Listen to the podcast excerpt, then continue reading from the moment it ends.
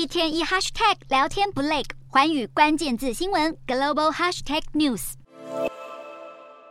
中国第二季 GDP 年增率为六点三趴，低于市场预期的七点一趴，季增率只有零点八趴。不过，美国财政部长耶伦强调，尽管中国经济疲软可能波及其他经济体，但美国经济正走在通膨降温的路径上。随后，银行股和科技股领军之下，美股稳步上行，四大指数全数收红。道琼指数上涨七十六点三二点，收三万四千五百八十五点三五点；纳斯达克晋阳一百三十一点二五点，收一万四千两百四十四点九五点；标普五百上涨十七点三七点，收四千五百二十二点七九点，非半指数上扬八十六点九零点，收三千八百三十七点三一点。欧洲股市方面，投资人期盼美国结束升息动作的同时，也正衡量中国经济放缓对欧洲市场的影响。欧洲三大股市全数收跌，英国股市下挫二十八点一五点，收七千四百零六点四二点；德国股市下跌三十六点四二点，收一万六千零六十八点六五点；法国股市下滑八十二点八八点，收七千两百九十一点六六点。以上就是今天的欧美股动态。